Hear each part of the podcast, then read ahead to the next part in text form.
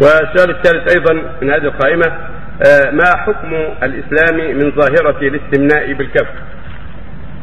الاستمناء بالكف هذا يسمونه العادة السرية ولا يجوز بل يجب الكف عن ذلك لما فيه من المضار العظيمه التي ذكرها الأطباء فالاستمناء باليد فيه مضار كثيرة وفيه مخالفة لقوله تعالى والذين هم لفروجهم حافظون إلا على أزواجهم أو ما ملكت أيمانهم فإنهم المظلومين ومن ابتغى وراء ذلك فأولئك هم العادون. فالاستمناء باليد شيء وراء ذلك. شيء وراء الزوجة استمتاع بالزوجة واستمتاع بالسفيه والجماع فالذي وراء ذلك لا يجوز وهو الزنا والنظام والاستمناء باليد ونحو ذلك هذا من وراء ذلك.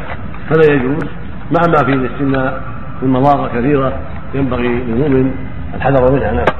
آه انتهت الأسئلة المتصلة بالموضوع تقريبا وبقت الأسئلة العامة حسب